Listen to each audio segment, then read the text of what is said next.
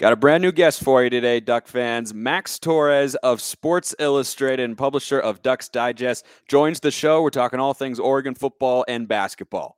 Here we go. You are Locked On Ducks, your daily podcast on the Oregon Ducks, part of the Locked On Podcast Network. Your team every day.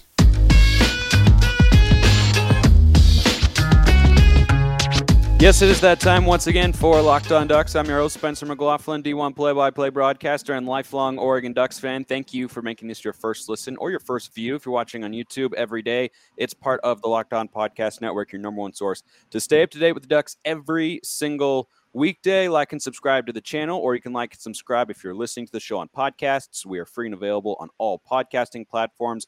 If you ever want a question answered here on the show, tweet with the hashtag AskLODPod or DM me at smalls underscore 55 or at Locked On Ducks, either account. DM's wide open. Today's episode is brought to you by Bet Online. Bet Online has you covered the season with more props, odds, and lines than ever before. Bet Online, where the game starts. Max Torres, publisher of Ducks Digest for Sports Illustrated, host of the Ducks Dish podcast, making his inaugural debut here on the show. And you're a former Gonzaga Bulldog, so that means that uh, Duck fans have got a little bit of bragging rights over you right now with that big baseball win that I'm sure you were following the other day. Yeah, Max. Yeah, yeah, no, baseball uh, isn't isn't the primary sport for me, so I'll have to get the bragging rights for for hoops. you certainly certainly got those right now. I'm not crazy about having the Zags in my championship game right now. They could do it because they can score, but boy, they can kind of get pushed around, can't they? Yeah, they really can. I feel like they're kind of hot and cold, but when I saw them last weekend in Portland, I made it out to the Moda for that game. That was really fun just to, to see them match up with a super athletic team like Memphis. So they, they don't always make it easy to cheer them on, but um, I'm, I'm hoping they can keep going and, and play some good basketball. Yeah, you're a Zags guy, but got plenty of Ducks in your background as well. So let's let's get to our favorite Ducks here. Going all the way back, since this is your first time on the show, Dan Lanning hired after Cristobal leaves. What was your reaction to that hire and just the way it all played out and all the craziness that, that took place in there? Just how have you kind of seen things play out compared to what your expectations were? Yeah, the way it played out, Spencer, was was pretty wild. If you think back to that Utah game in the Pac-12 championship, I felt like that week and particularly that Friday it was just a bunch of smoke around Cristobal, Miami. I didn't make the trip out to Vegas for that championship game, but I had I was sitting there with my buddies in, in my living room with the press conference on our TV, and I feel like I could just grab that attention. Is kind of what I've described the moment as because everyone had to know that Mario was going to be getting asked those questions, and then he was saying, you know. I don't want to create any narrative in this press conference and, and was basically denying all of it. And then before you know it, he he takes the Miami job. So that was just a really wild thing to to witness, especially since Mario was the first coach I ever covered uh, since I became a journalist and, and, got into this space. But as for Dan Lanning be, being named the new head coach for the Ducks, I really liked it.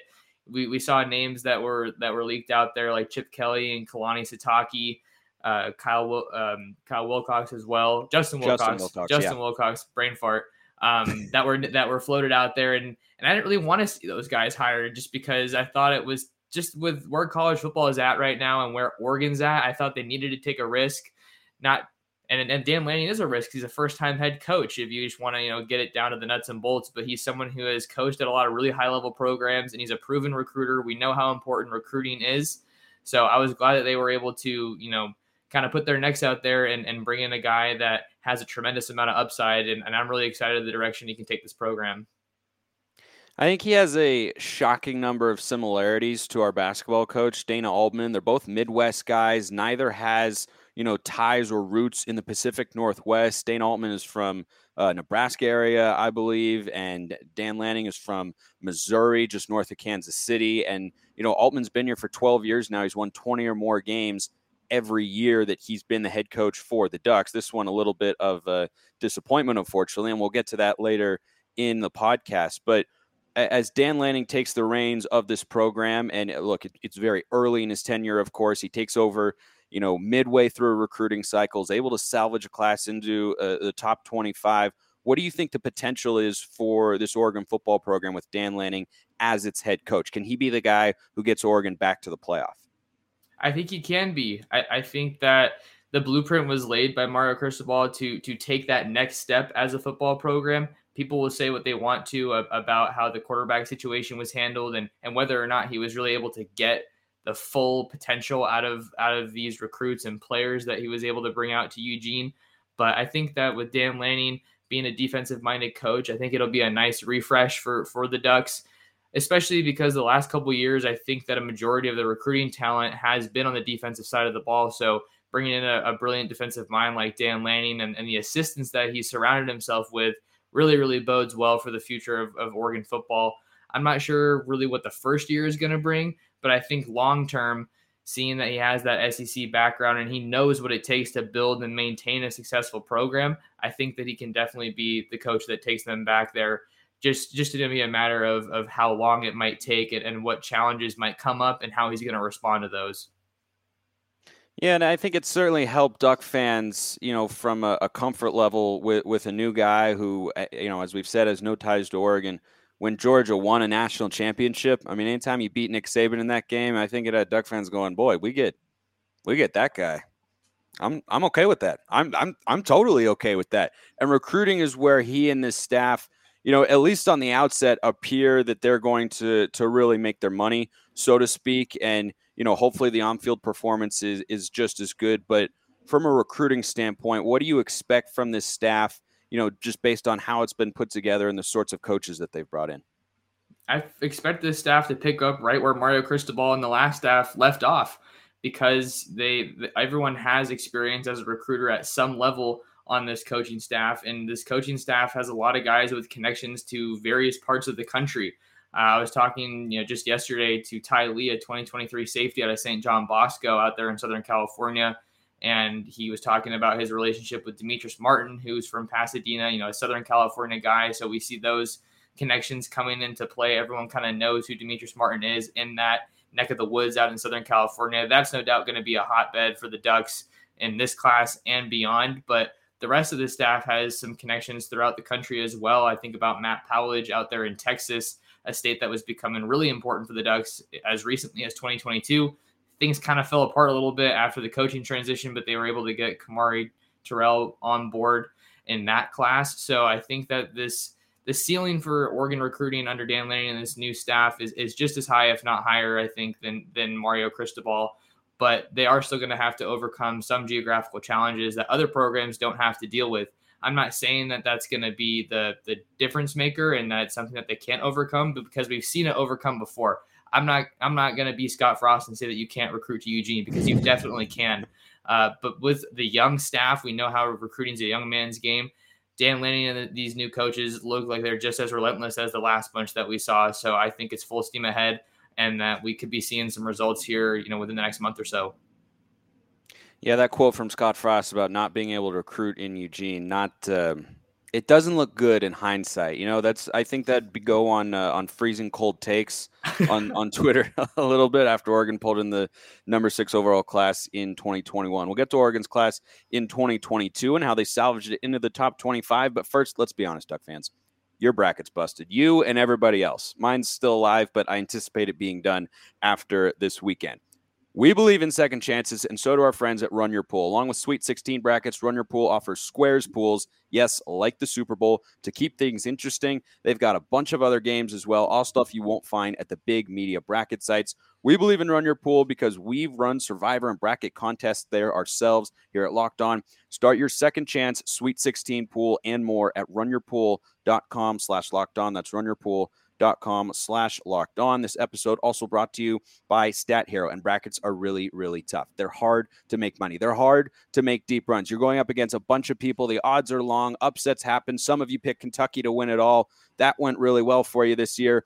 I'm hedging my bets this year with Stat Hero's NCAA Pick'em contests. Stat Hero's NCAA single game pick'ems pits the star players against each other in an amazing hybrid between fantasy and sports gambling. It's a combo like peanut butter and jelly, meant to go together.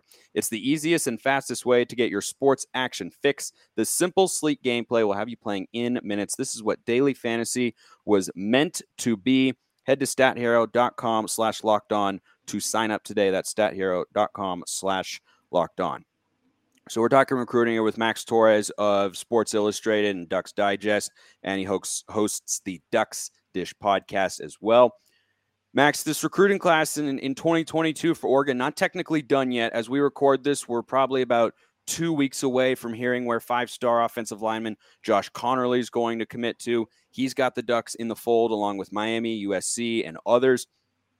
This was a recruiting class that at one point, you know, after Mario Cristobal and everyone left, it fell down in the 50s and 60s nationally. And that was, you know, to be expected, right? Because guys had committed to play for coaches who were no longer there, and some stayed committed to the brand of Oregon itself, which I thought was encouraging. But ultimately, after National Signing Day, Dan Lanning and company get into the top 25 nationally, which was better than I had hoped. You know, I had been encouraged just by what I had seen before that happened. And then they were able to get all these sorts of commitments that, you know, I thought they might get a couple and they ended up getting, you know, really most of the guys they were looking at. What did you make of how the Ducks performed on National Signing Day and how much faith that should give us in the staff going forward on the recruiting trail?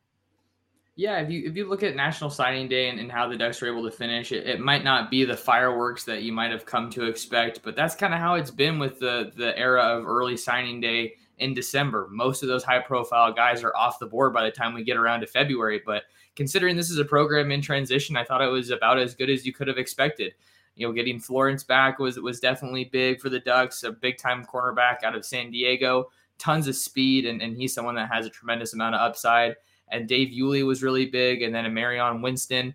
I think Iuli was probably the biggest one just because I think we kind of saw the writing on the wall with Winston, with him being an in-state guy. After Justice Lowe got, uh, after they got him on board, you could see that it was clear for Lanning and, and the staff in this class to prioritize those in-state guys that that have the ability to con- be contributors for for the Ducks. But having Iuli back, I've brought him on my podcast. He's really someone just with infectious energy. He's going to be someone that's going to be able to really sell the the program and be one of those peer recruiters that the Ducks have had. Sir Mells is another one, another one of those guys that just has a lot of high energy and and is really relatable with a lot of these recruits. So I thought the way that they finished was really good. And then even after that, we saw a couple more additions with with Chase Cota coming over from UCLA. I thought that was someone that uh, a lot of people were waiting on. A lot of fans and you know people in the Oregon market like myself were kind of wondering why haven't they added a receiver when there's such a glaring need, whether that be from the high school ranks. We, we talked about Justice Lowe, but I think they needed some more reinforcements there. And, and getting Chase Cota to come home for his last year, I think is going to be a move that that could pay off for them. Just adding some experience, some length, some speed just a, an overall good move for for uh, Junior Adams and that wide receiver corps.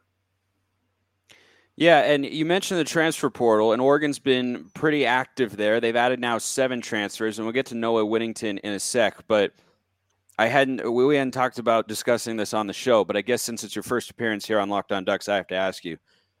Bo Nix might be our starting quarterback in 2022. How do you feel about that? Yeah, I, I think it's a move that's been really, I think, mixed reactions.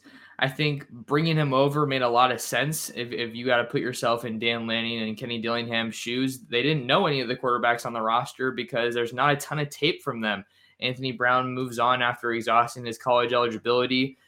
Ty Thompson got a little bit of run in that Stony Brook game and the Colorado game as well. Jay Butterfield has hardly seen any snaps. So when you put yourself in that situation and you and you realize that you don't have a lot of known commodities, it makes sense to bring in a transfer. I thought that bringing in that bringing in Bo Nix maybe ruffled the feathers for some fans because they ha- you know he's an Auburn quarterback and and maybe that rubbed them wrong the wrong way after they lost to Auburn in, in the opener in 2019. But bringing in a transfer, I think, is, is a good move. And you have that prior experience with Kenny Dillingham who knows if the terminology or the playbooks are even going to be the same? I think that's something that a lot of people kind of view as a foregone conclusion. They're just saying, "Oh, Bo Nix is going to get the job because he he's worked with Dillingham before and he's the veteran." And so, I mean, I I think I want to see one of the young guys get a shot personally, but at the same time, it, it, does seem like it makes a lot of sense for Bo Nix to be viewed as, as the primary candidate to to win that quarterback competition. But I'm excited to see those guys throw when spring football gets rolling here in uh, under a week. So I think that you have more upside with Bo Nix as your potential starting quarterback than you do with Anthony Brown last year. But at the same time, they do kind of have a similar track record statistically. So I think the upside's there with Nix playing against the Pac 12 defenses and having a good offensive line to work with. So we just kind of have to see how that'll really end up looking and, and who ultimately wins that starting job when when spring ball and that it won't be named after spring ball, I don't think. So after fall camp, heading into week one versus Georgia is, is what my, my guess is. And I wonder how much that will factor into the coach's decision. You know, Ty Thompson's never started a game, he's played sparingly.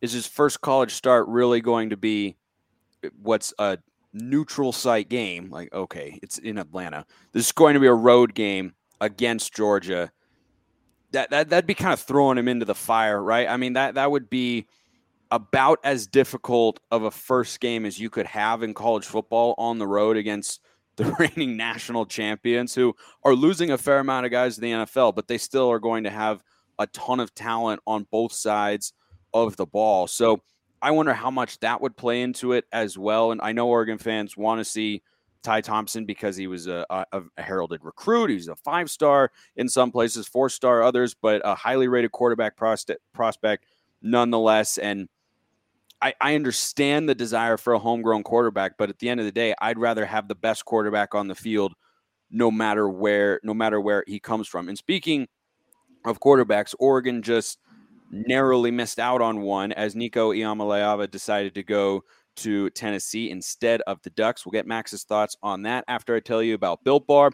Puffs are a fan favorite. If you haven't had them, you are missing out. They've got a bunch of incredible flavors. Yummy cinnamon cinnamony churro. I got to work on that. Coconut marshmallow, banana cream pie. They've got a bunch of amazing flavors. They're all covered in 100% real chocolate. Replace all your candy bars with Built Bars. You know me, Duck fans. I've got them stocked in my golf bag for when I'm out on the course. 130 calories, four grams of sugar, four net carbs, 17 grams of protein. Mint brownie's my favorite, but they've got every flavor that you could ever really want. Go to builtbar.com, use promo code LOCK15, you'll get 15% off your order. That's builtbar.com, use promo code LOCK15, you'll get 15% off your next order of built bars.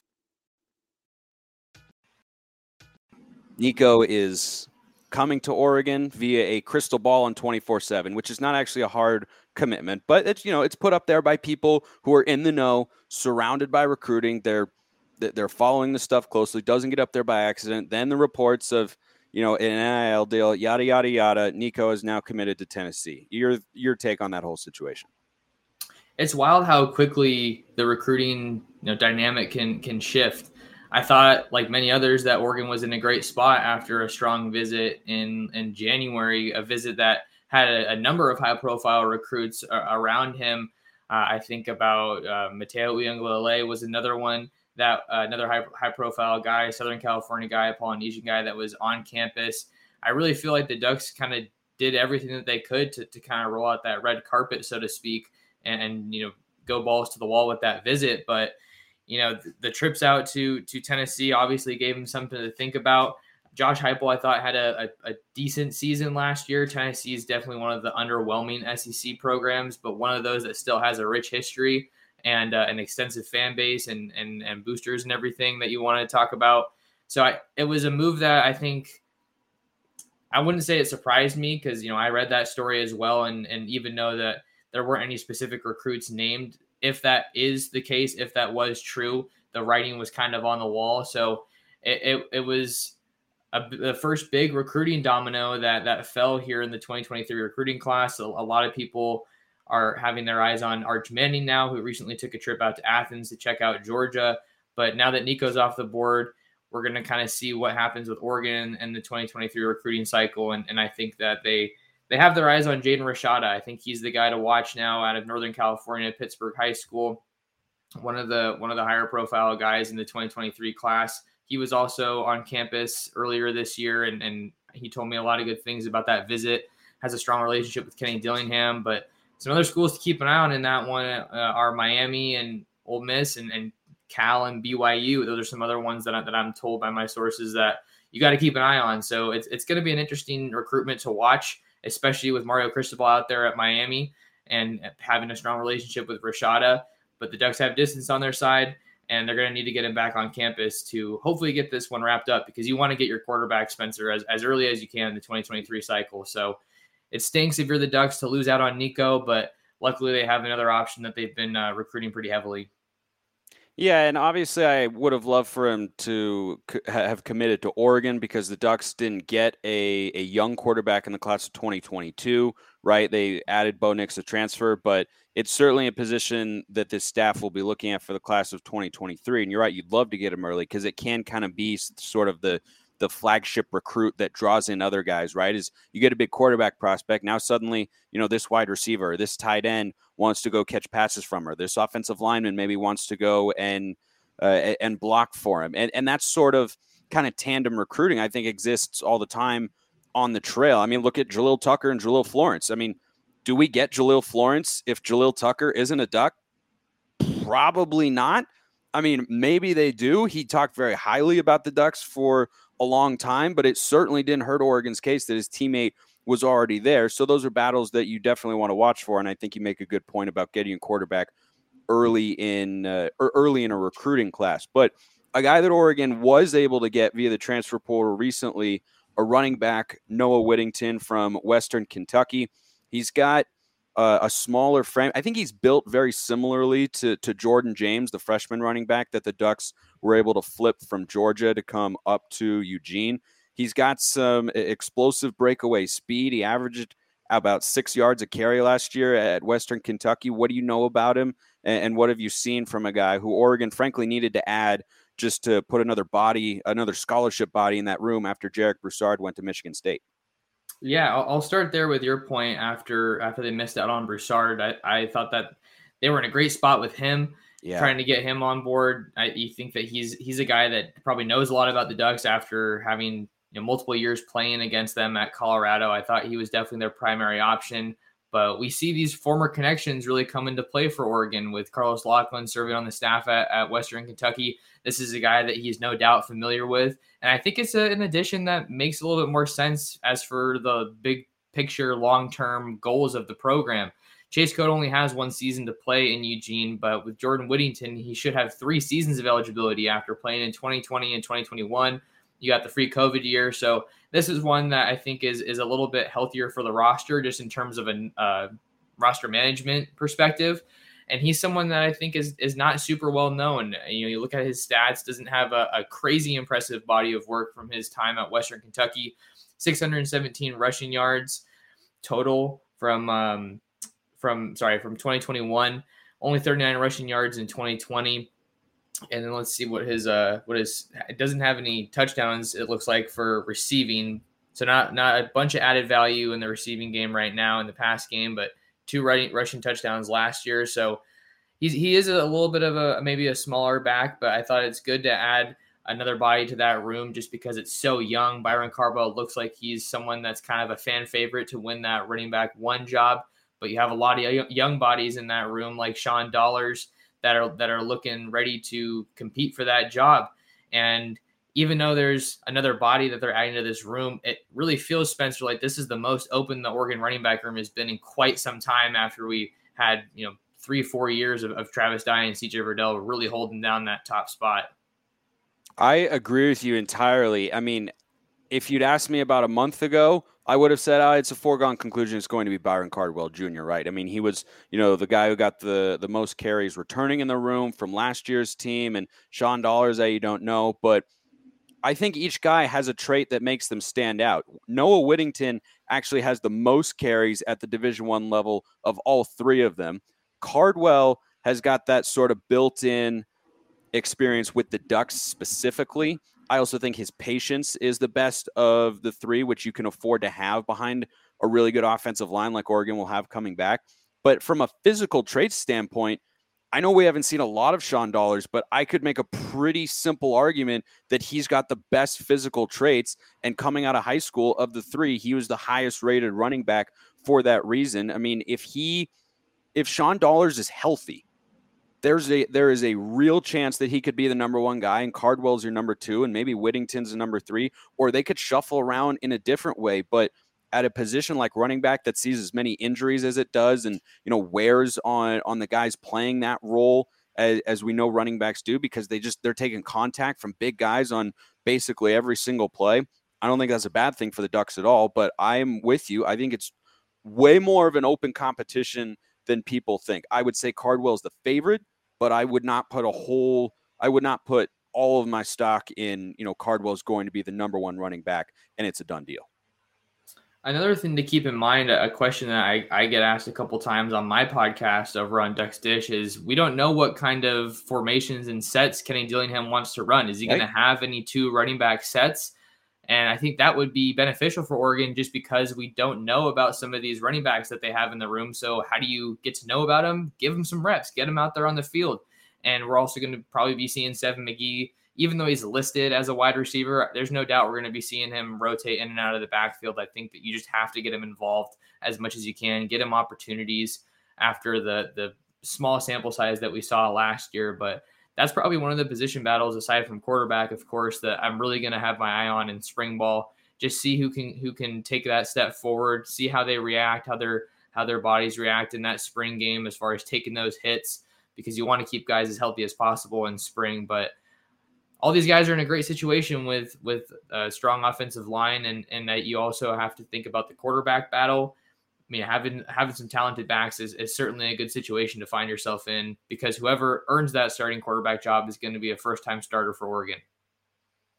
Dude, I can't wait for the spring game. I, I am I am so thoroughly excited for it because there's so many questions that we won't get full answers to in that game on April 23rd at Autzen Stadium but we'll get partial answers to right? Is we'll see glimpses of like, oh, maybe they're going to do this, or they'll use Seven McGee this way or that way. And I expect McGee to get, you know, maybe a small handful of carries every now and then, but I think most of his carries are going to come from the wide receiver slot and just running the jet sweeps. And he'll be, you know, what Jaylon Redd has been in the last few years, and Charles Nelson before him, and De'Anthony Thomas before that, you know, primarily lining up in the slot. But I also would love the idea of putting two of these guys in the backfield at the same time. And maybe McGee is one of those guys to to match with a Whittington or a Dollars or a Cardwell back with whoever our signal caller ends up being. And you know, it's probably going to be Bo Nix, but we don't know that for sure. Because over the last few years with the Cristobal and uh, Joe Moorhead offense and Marcus Arroyo before that, there really weren't a lot of two back sets, which was a big change for Duck fans because we all remember – you know, with, with, with Chip and Helfrich when they were running the show offensively, you had two guys in the backfield next to the quarterback all the time. I mean, you put Marcus back there with uh, with Kenjon Barner and De'Anthony Thomas in a triple option. That was a lethal combo, and that's utilizing the athletes that you've got that's definitely something I'm looking for in, in, the spring game is what sort of formations is Kenny Dillingham going to come out with? What sort of looks do they want to give the defense? How are they going to get these guys in space? Because we spend all this time on here talking about how talented they are and we see it, we see glimpses of it, but how they actually get used on game days is a whole different matter. Couldn't agree more. That's why I'm so excited for for these running backs heading into next year. And we also have to think about Jordan James and where he fits into the discussion. He's not going to be here for spring ball, from what I've heard. Uh, I guess I rather I haven't heard anything saying that he's going to be here for spring ball, but who knows how he'll look once he gets here? Maybe he'll prove to be so good that you can't keep him off the field. We really just don't know. So that's I think just adding to the intrigue in this 2022 season and and what this offense is going to look like because we probably going to see some new scheme and I think more than anything else, Spencer, I just want to see some of these young, talented guys get an opportunity to get utilized, uh, whether that wide be, receivers. Yeah, getting on the field and then, man, they got to have a vertical passing attack because that thing was almost non-existent last year. It was as close to non-existent as it can be without literally not being there at all. Because statistically, there were a small handful of passes that were completed down the field. They were few and far between and we all we all know that. So I I look forward to it. And Oregon basketball, I think, has just as fascinating of an off season, and they had just a roller coaster of a year. Hot start initially with a nice win against an SMU team that ended up being a bubble team in the NCAA tournament. They were NIT last year. After I saw that win, I thought, all right, here we go. This team's got top 15 preseason hype. This should be a pretty good team. They've added some nice transfers. Let's see how long it takes them to gel. Then the BYU, Houston, and St. Mary's games happened in I think that was like a week or, or a ten day span, and I was just left there thinking, man, what is happening. I mean, these are not losses; these are blowouts. They're getting routed, and that just turned out to be a really good microcosm of the season. You got some really low lows, but some high highs as well. After watching the Ducks this year under Dana Altman in his 12th year, which he did get to 20 wins again for the 12th consecutive season, which is mighty impressive. He's Oregon's all-time winningest coach in men's basketball.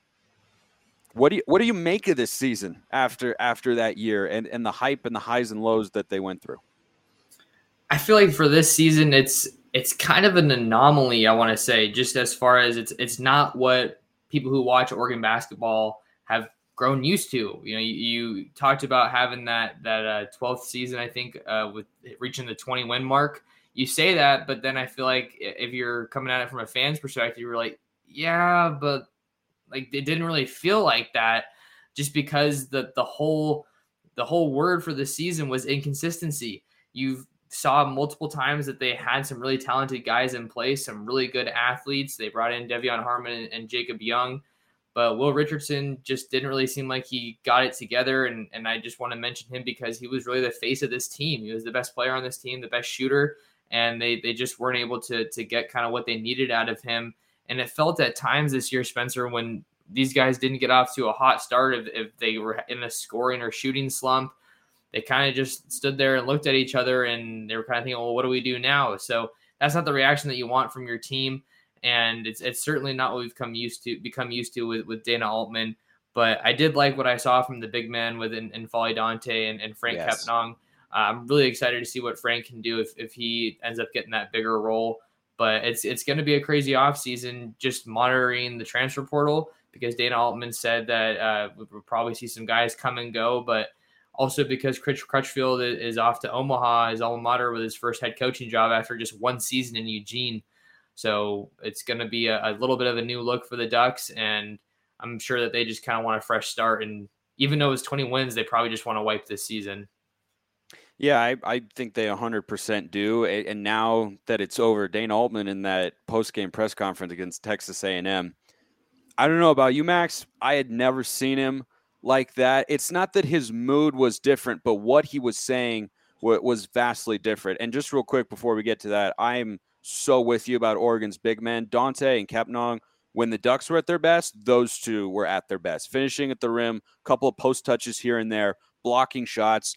If they both stay, and then you bring in a five star center or power forward, depending on what he ends up playing next year, Kel'el Ware, that could be a lot of length and shot blocking on the interior for the Ducks. And that's something that Dana Altman has always had during his tenure, at least in the last you know six seven years or so. You think of Boucher and Jordan Bell, Kenny Wooten, those sorts of guys have always you know just kind of been there roaming the paint. And I hope the big men are back for for the Ducks next year. But Dana Altman, I think, came about as close to to letting loose as as he ever has, at least that I've seen in the time that I've followed this Oregon basketball team, which has been for you know most of, if not all of my adult life, and and going back to the time I was a teenager as well. I, I've never seen him say things that are, you know, he wasn't directly calling guys out, but he was coming right up to that line. And, you know, after the season was over, and he basically said, Yeah, guys weren't working as hard as they needed to, and we didn't have the culture that we wanted. We want to we want to get back to that. You watched the press conference as well. What were your reactions to it? It, it was shocking to hear some of those remarks, but it kind of just made me think a coach can only do so much the season kind of wore on and you saw some impressive wins and then things kind of started to, to fall off a little bit. And I think in the back of a lot of people's minds, they had the whole uh, Dana Altman Rubik's Cube thing, uh, you know, in the back of their head, like thinking, you know, hey, I, I have, there's reason to have faith that he'll be able to turn it around, but a coach can only do so much. So it, it wasn't so much that he was assigning blame. I don't think that's what he was trying to do at all. He was just being super frank with us. And I think that was the most inside look that we had all year of, of where the program is at and, and kind of the, the internal battle that they had to, to try to keep raising the bar.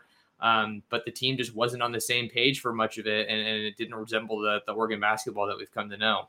Yeah, and I was especially surprised that the defense wasn't there because that's always been the hallmark, right? The offense struggling for stretches in a game.